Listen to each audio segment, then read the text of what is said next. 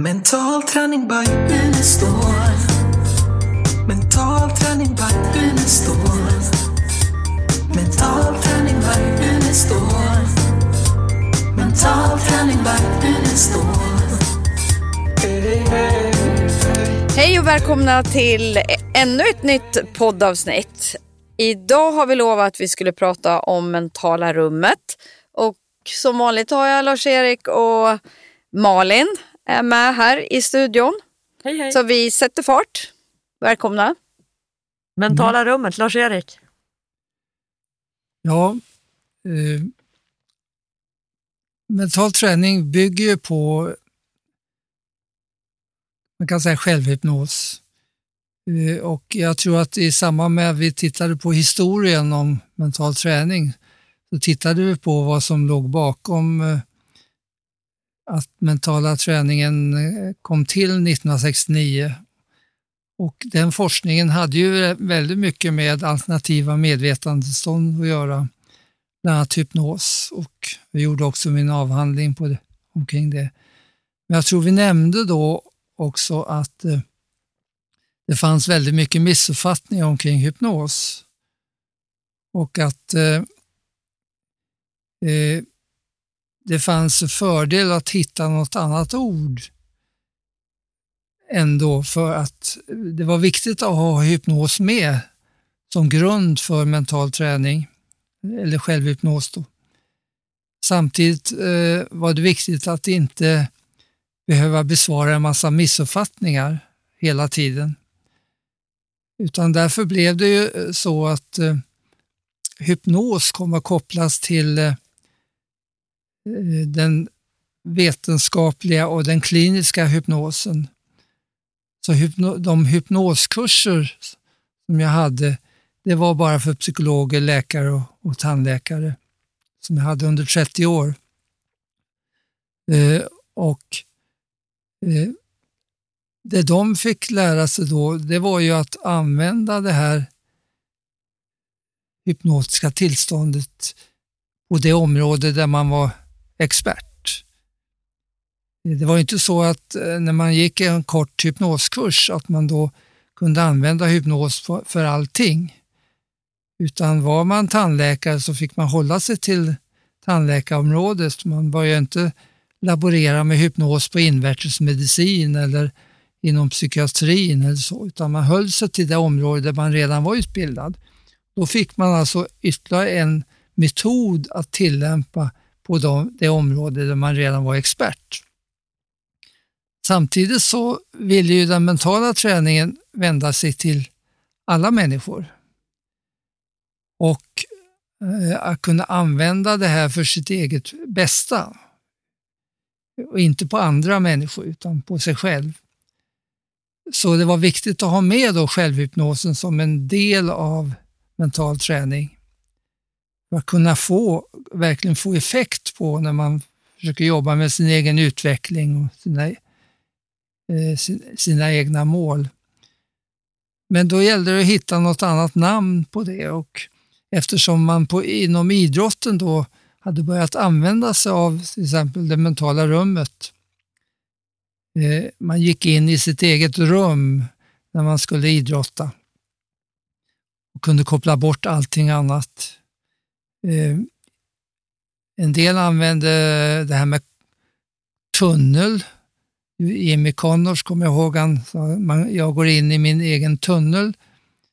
Och idag så är det ju vanligt att man använder bubbla. Jag går in i min egen bubbla. Men det är samma tankesätt, att gå in i sig själv för att kunna prestera bra och kunna eh, få utlopp för det man kan.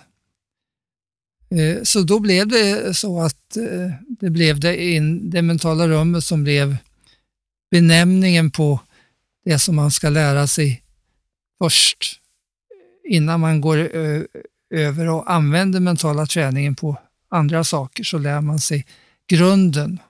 Mentala träningen är en viktig del i grunden. Eh, hur kommer man dit, Helene? Ja...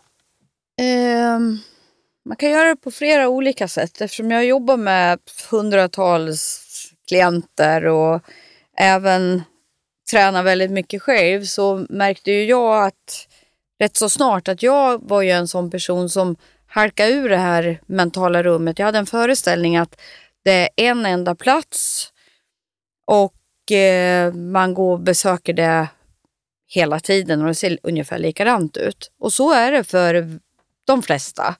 Eller kanske femtio procent. Att man, man, i, man föreställer sig i fantasin ett rum.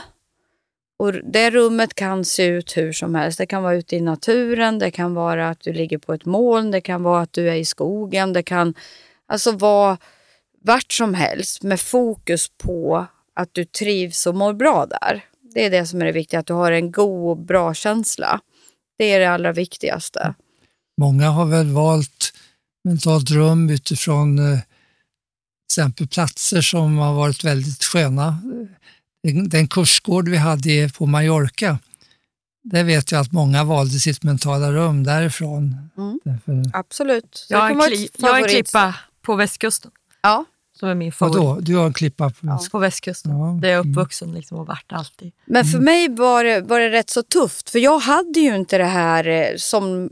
så många har, att man liksom väljer en plats, för att jag flippade ut från det där, min plats som jag hade valt rätt så fort, och så försökte jag ta mig tillbaks igen och så hamnade jag iväg någon annanstans och så försökte jag ta mig tillbaks till det rum jag hade valt. Men då kom jag på att det viktigaste är ju att jag har en bra känsla, så att jag har ju olika, men jag liksom glider runt som i en film kan man säga. Så varje gång jag besöker mitt mentala rum så vet jag inte hur det ser ut. Och det är väldigt många som har så också, där man fokuserar på känslan istället. Att jag är lugn, trygg och säker och jag liksom känner mig så här fri och lycklig. Och sen kan det här rummet variera. Alltså för mig är det, det kan vara olika, att jag är bland massa olika färger eller att jag är i naturen och ibland är jag på en strand och sen... efter en liten stund så kanske jag är uppe på ett moln och rätt som det är så ligger jag på regnbågen. Och, så att det finns två, två varianter på det hela kan jag, kan jag tycka mm. när det gäller mentala rummet, och det är inget som är mer rätt än det andra. Det där är spännande, för jag kan känna ibland att jag har svårt att hamna på den klippen. Det är skönare då att kunna hitta känslan. Kan jag, mm. När du säger det så lite så. Fördelen med... rummet kan ju vara att, att eh, när man lär sig det, och vi kanske först ska tala om, det är inte bara så att man sätter sig och skapar ett rum. Nej. Utan det är en förberedelse som gör att det rummet placeras inom, inom mig. Eh, även om det ligger utanför mig så ligger det in, man går in i sig själv. Och ska vi ta den delen också, för det är ju en väldigt viktig Jätteligt. del av grundträningen. Som alltså har med den muskulära avslappningen först. Mm. Eh, och sen leder det över till en mental avslappning.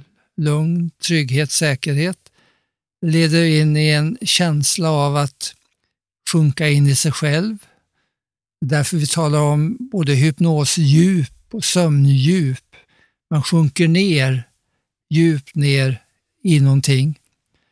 Och när man har hamnat djupt nere i sig själv, då förankrar man det tillståndet genom att skapa den här platsen som kan vara ett rum eller någonting annat. Det blir alltså en inre arbetsplats eller inre eh, viloplats där man kan koppla av också. Jag brukar ofta kalla det en, min egen inre arbetsplats. Ja. För den är ju fantastisk. Mm. Just det här med den muskulära, jag tror att det är jätteviktigt att vi får med den delen. Att, att den gör ju att, att hela kroppen blir avslappnad. Så det blir en skillnad när man får ner den muskulära avslappningen. Mm. Och den är... man ska inte fuska med den. Alltså. En del tycker att den är lite tråkig och hur länge jag, man kanske till och med har föreställningen att jag är, ja men jag är bra på avslappning. Mm. Men jag tycker att den är viktig att göra den. Att man faktiskt tränar minst fyra dagar i veckan och gör det över fyra, fem veckor. Då är man garanterad att den muskulära avslappningen. Mm. Eh, och den, den är effektiv. Den är nog viktigt att vi eh, går igenom i samband med eh, att titta på grundträningen i stort, därför att den har ju inte bara syftet att leda över till mental avslappning och gå ner till mentalrummet. Den har ju syfte i sig att lära kroppen vad avslappning är. Mm. Som leder in till det här med avspänd effektivitet och så, som vi kommer att prata mer om så småningom. Så muskulär avslappning har två syften. Det ena är det, och det andra är ju då att förbereda för det mentala rummet. Då. Mm. Avspänd effektivitet är oerhört viktigt i idrotten. Ja, det kommer jag att ta ett, I livet. Ja. en ja. hel podd omkring, för den är lika viktig i mm, livet absolut. i stort och i arbetslivet och så. Mm. Men eh, när man då har kommit ner i sig själv och upplever det här väldigt lugna, avsp- avslappnade tillståndet, då skapar man den här, förankrar man det då. Eh, du jobbar ju också, eh, Helene, med att förankra spatialt olika saker. Till exempel förankra känslor med ringar eller... Ja. Eh, Absolut. Så det spatialt finns, måste ni förklara. Det är när man gör det i, alltså, gåendes. Mm, okay. Men, eh, det finns det... en helt område där man just förankrar mentala processer i spatiala... Ja, både Fast... mentalt och... Ja. och alltså på massa olika sätt. Ja, så det blir också, det får vi prata mer om sen. Ja. Men jag tänker den här eh, min inre arbetsplats, mentala rummet då. Mm. Det är ju mång, många gånger så får ju jag frågor, ja, men jag vet inte om jag är jag tillräckligt avslappnad, är det här rätt? Va, och då de frågar hur ska jag kunna veta det? Och jag brukar ha några kriterier som som eh, har varit viktiga för mig. Och det är ju att, att eh, ofta så känner man den här tyngdkänslan som du beskriver all, som du beskrev alldeles nyss, att du går in i dig själv och du blir tyngre och tyngre. Eh, när man väl är i det här tillståndet, då kan det helt plötsligt upplevas som att man blir lättare, så mm. att man kan få känslan av att du ligger i en hammock eller i en gungmatta. Och, och att du liksom nästan svävar är ett bra kriterie på att man är i mentala rummet. Ett annat kriterie är att du kan få såna här ryckningar som när du håller på att somna, att det liksom benen rycker till, eller eh, det kan kännas i ögonen, att det liksom rör sig i ögonen också. Det är ett annat kriterie på att man är i mentala rummet. Sen kan det också vara så att du tappar kroppsuppfattning, du vet inte riktigt var du har händerna, eller eh, vet inte om du har benen ligger i kors eller inte, utan det är som att hela kroppen blir som en slags, vad ska man säga, nästan som en eh, jag upplever att jag flyter ihop med allting annat. Ja, alltså du, du, du liksom blir ett med mm. allt, så därför vet du inte var du har händerna. Det är också ett bra kriterie. Mm. Samtidigt så kan det komma En, en logisk tanke. Eller att du hör något ljud. Men den försvinner bara. Mm. Så att det, det liksom gäller att bara lo, låta det som sker, sker utan att börja tänka. Den här beskrivningen är viktig att eh, fundera på varför det blir de här upplevelserna som ni berättar om då. Och det har ju att göra med att eh, Så här, hjärnan eh, stimuleras från tre olika områden. Eh, det ena är att eh, våra kroppsdelar skickar lägesrapporter till hjärnan. Och det gör att eh, va, vem som helst av oss kan blunda och ändå vet vi vad armen är. Vi behöver inte titta att jag har armen här borta. Nej. Utan vi vet det, därför att det, det kommer ständiga lägesrapporter upp till, till hjärnan. Det andra är den yttre stimul- som kommer genom perceptionen, all, alla intryck och all varseblivning och så, eh, som kommer in genom våra sinnesorgan. Och det tredje är våra mentala processer då, tankar, känslor och bilder. Om man då, hjärnan strävar efter en jämvikt mellan de här tre, så om man eh, minska ner någon av dem så ökar de andra.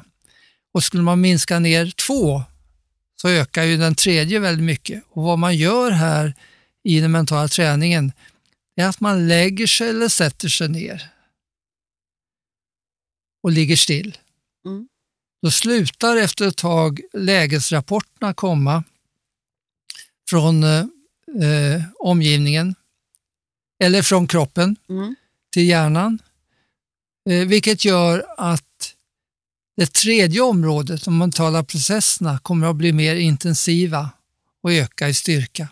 Om man samtidigt minskar den yttre stimuleringen, och det kan man göra på två sätt. Antingen kan man lägga sig i ett lugnt rum där det inte är några störningar, ljudstörningar eller något annat. Och sen sluter man ögonen, vilket gör att man tar bort synen.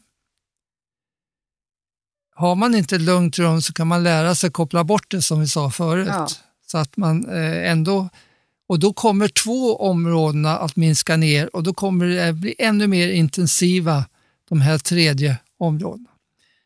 När man gjorde det först för femtio år sedan i den här sensoriska depriveringsexperiment, då stängde man in folk i ett rum som var helt ljudisolerat. Man tog bort känseln, som man fick sväva på luftkuddar, som alla intryck togs bort. Och vad man fann då var att det blev eh, ofta våldsamma hallucinationer, så det här mentala området blev väldigt intensivt. Men där var det här kopplat då till negativa förväntningar. Man fick bra betalt och man kunde vara isolerad under en tid.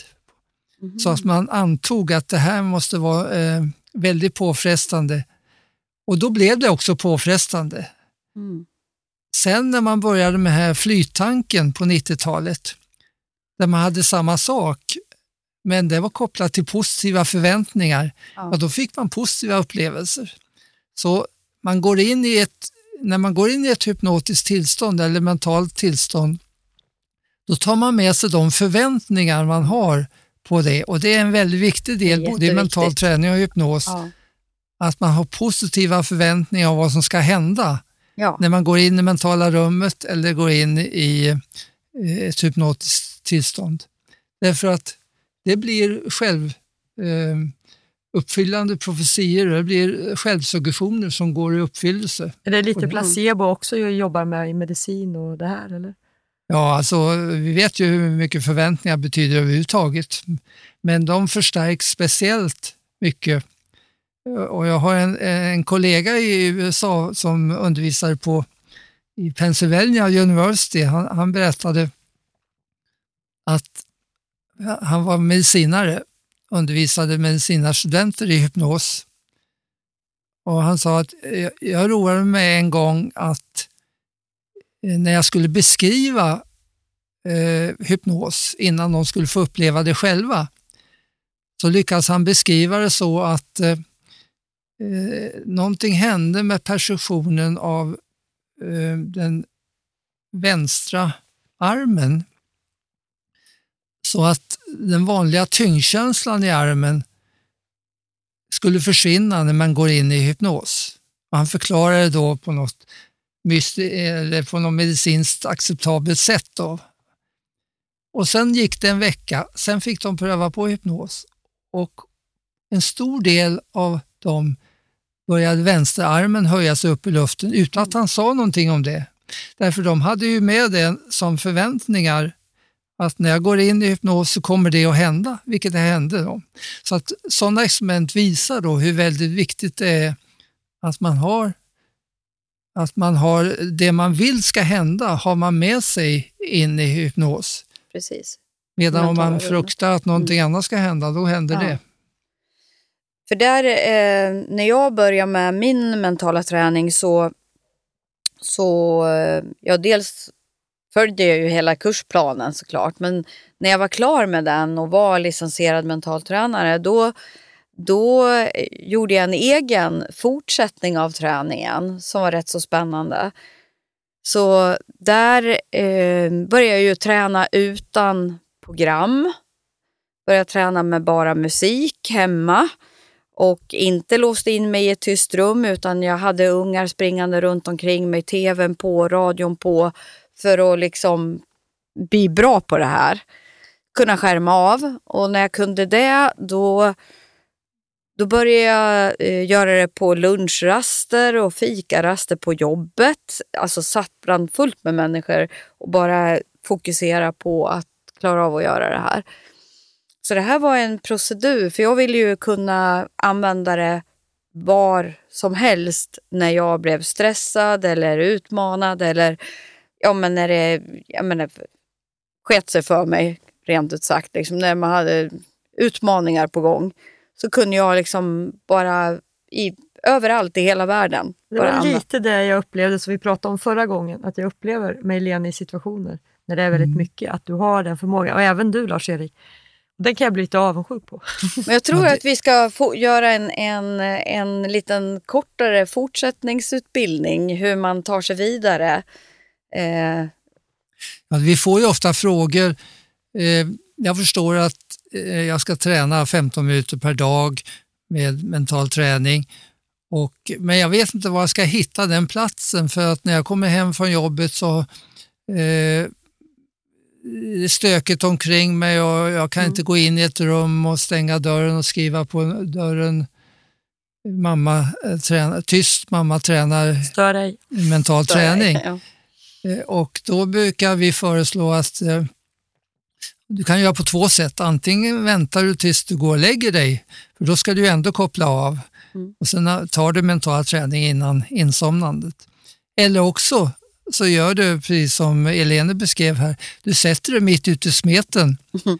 och eh, sätter på radion mellan två stationer på hög nivå.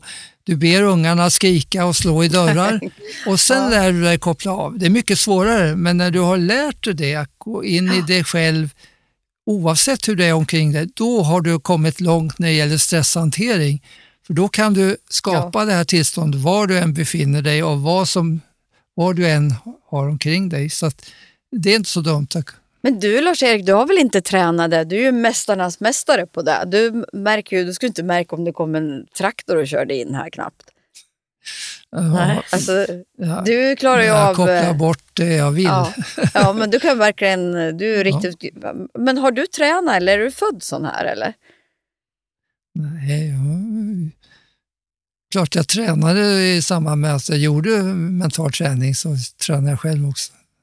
Men det är precis det, jag kan ja. uppleva att ni har det i kroppen mm. liksom, sådär att ja. Fast det kommer ju inte gratis, man nej, får bestämma det, det... sig och så bör man faktiskt träna de här mental mm. träning mental träning, ja, just det. En sak som jag funderade, jag har inte frågat dig Helene, för att när jag gjorde det här mentala rummet så var det också för att kunna ha vissa hjälpmedel i rummet, så att det man har fått lära sig då, det är att det finns en skrivtavla. Jag skriver upp saker som jag vill bli påverkad av.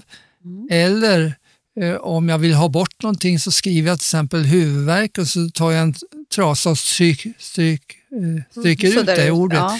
Det, det är, då vet kroppen vad, vad jag syftar till. Eller det finns en öppen brasa där man sätter sig framför och för att få energi.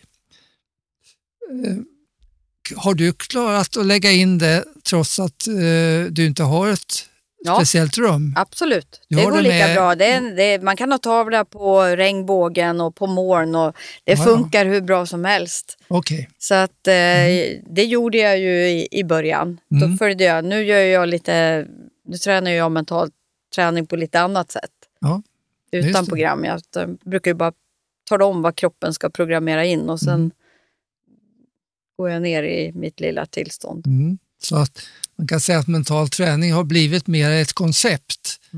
Det kan se ut som ett rum, men det kan också se ut som nästan vad som helst. Det är bara att man kopplar ihop det med själva konceptet och syftet. Syftet och vad man vill. Och det ni trycker på hela tiden, det är ju att det är ingen quick fix. Man måste göra träningen. Vill du ha det här resultatet med, så måste du ju också träna. Mm. Precis, ja, men, som fysisk mental träning. Ja, nej, men Lars-Eriks koncept går ju ut på att det är integrerad mental träning. Du behöver göra det här systematiskt och eh, över tid. Ja, då, och då kan du resultat. Ha det med dig sen som ni har, som man ja. upplever liksom. Mm. Och sen är det viktigt att man tar emot det som kommer istället för att hela tiden analysera. Ja. Det var en orsak till att jag också gjorde mentala rummet, för att när jag jobbade bara med självhypnos, då fick jag ofta frågan, är jag tillräckligt djup nu? Eh, är det här verkligen självhypnos eller inte? Så därför blev det här mentala rummet, det blev någonting som tog bort de här frågeställningarna. Mm. När man var i mentala rummet så var man. Och då slapp man de här frågorna. För den här analysen, när man, när man hela tiden analyserar, det förstör den här helheten. Och vi kommer tillbaka till när vi tittar på skillnaden mellan bilden som instrument och eh, till exempel tankarna som är mera analytiska då. Mm. Hur man kan plocka sönder tankarna, eh, bilden med tankar. Eh, Och där det finns en viss motsättning mellan till exempel den, I bra, ibland är det bra att plocka sönder den och ibland är det definitivt nej, inte bra precis, att plocka sönder den. Det är negativa, det är det bra att plocka ja, sönder den. Precis. Och eh, vi kommer tillbaka till den när vi tittar på bilden som ett mentala träningsspråket. Eh, ja. Och jämfört till exempel med, eh, du har ju gått en kognitiv terapiutbildning också. Och kan jämföra med vad man gör inom kognitiv kognitiva delen där man jobbar väldigt mycket med tankar. Och vilken fördel det är att också koppla ihop den kognitiva terapin med mentala träningen. För ja, och även yt- beteendeterapin. Alltså ja. Det ingår ju alltihopa ja. i mentala träningen. Ja, ytterligare, för att få ytterligare verktyg också i det man gör inom den kognitiva sidan. Tänk- Innan vi avslutar, jag tänkte på en grej här. Jag får ju mycket frågor också om, ja men jag brukar somna när jag lyssnar på me- mental träning och jag är så ivrig. Nu sitter jag, nu har jag satt mig på en eh, trästol, en pin, pinnstol för att jag ska höra vartenda ord som sägs. Mm. Eh, och där är det ju så att det gör inget om man somnar, för ofta vaknar man direkt efter så går den här instruktionen in ändå. Så ofta så bör man bara tänka på vad är det jag vill ha inprogrammerat, och råkar man somna, vilket man inte gör för man går inte ner i djupsömn, eller hur Lars-Erik, så är det bättre än att jag sitter och är medveten om mina tankar hela tiden och li- sitter och analyserar vartenda ord. Mm. Precis, det är en vanlig fråga eh, som vi får. Att, eh, jag somnar nästan alltid när jag lyssnar på era program. Och den frågan som man kan ställa då är, när vaknar du? Och nästan alltid säger man, ja, jag vaknar i programmet till slut. Varför tror du att det är sömn då? Ja, jag kommer inte ihåg någonting av vad som har hänt. Du måste ha sovit. Jag kommer inte ihåg någonting av vad som har sagts. Det är inte sömn, utan eh, det är eh, det här avkopplade mentala tillståndet. Och där är det en fördel om man inte kommer ihåg det som har sagts. Mm. Och det kommer vi tillbaka till när vi tittar på hur analysen kan förstöra mycket av de här effekterna. Och eh, när man lyssnar, då analyserar man samtidigt och tar bort mycket av effekten. Så det bästa är om man inte lyssnar utan bara tar emot. Låter det som sägs gå in, och då finns det ingen anledning att komma ihåg vad som har sagts heller, utan då kan man koppla av så djupt att man efteråt upple- äh, inte kommer ihåg någonting, och då tror man att det var sömn, men det är inte sömn utan det är djup avkoppling. Sen kan det hända ibland att det sen övergår i sömn mm. när man äh, har varit där äh, och det kan vara en bra inledning om man har svårt att somna, men då kommer sömnen senare, så att den kommer inte under den här tiden som jag är i det här mentala tror jag är rummet. Jätteviktigt, för jag tror det är många som är där och jag tror att man betonar mm. det här. Mm. Mm. Ja, visst. Jaha. Börjar bli dags att runda av. Ni Jaha. är alldeles för intressanta. Mm. Tiden går fort. Tiden går fort. Ja. Kanske har varit i hypnos mm. i mentala rummet, så det är därför det har gått extra fort. Vem vet? Ja, då... Nej, men det, det här podden blev också mycket utifrån frågeställningar som kommer upp, så att eh, vi fortsätter gärna på det sättet att eh, svara på frågor som ni hör, hör av er med, så att Vad har du för e-mail? Jag står bara med det. Ja, precis. Och vad har du för mejl, Elena? Det är elena at elena punkt nu. Får ni skicka in om ni har frågor. Mm. Ja. Då får ni ha det så bra, så hörs vi nästa vecka. Ja. Ha det ja. bra. Hej då. Hej då. Mental träning by Elena står. Mental träning by Elena står.